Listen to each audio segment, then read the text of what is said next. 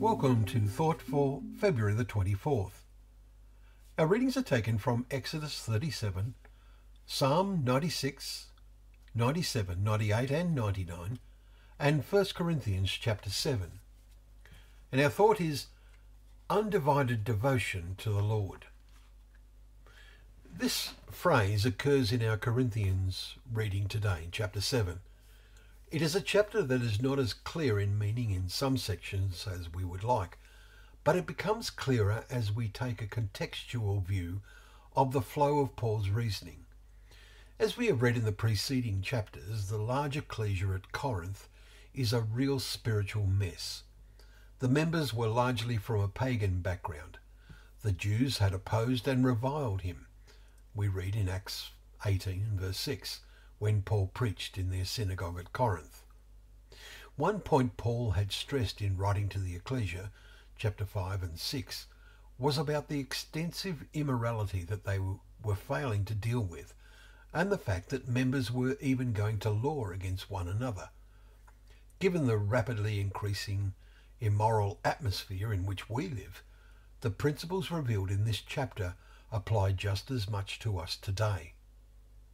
Paul states in today's chapter, I say this for your benefit, not to lay any restraint upon you, but to promote good order and to secure your undivided devotion to the Lord. Verse 35.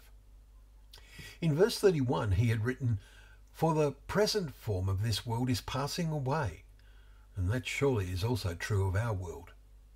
Actually, it was nearly 200 years before the city was totally wrecked by the barbarians.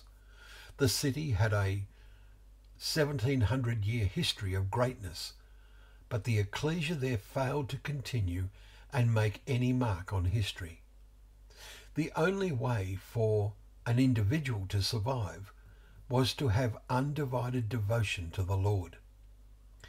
Did you note in yesterday's chapter, chapter 6, that Paul gave a list of those who will not have a place in God's kingdom? Notice he does not just list those who practice what we would call the worst forms of behaviour, but he says the kingdom will not include thieves, nor the greedy, nor drunkards, nor revilers, nor swindlers, and such were some of you. But you were washed, you were sanctified, and of course sanctified means counted as holy. May we never cease to be so counted. The ever more evil world of Corinth was destroying the believers' devotion to their Lord. Recall how the previous chapter concluded. Before he made these points, he told them, Do you not know that your body is the temple of the Holy Spirit within you?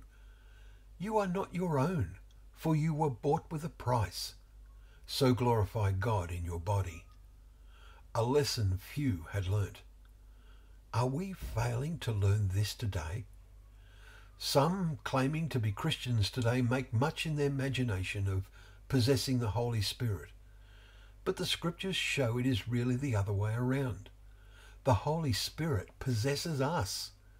But we only realise that if we give the Lord our undivided devotion. Well, thank you once again for joining us for Thought for the Day, where together we can open up the pages of God's Word. We remember that they are a lamp to our feet and a light to our path.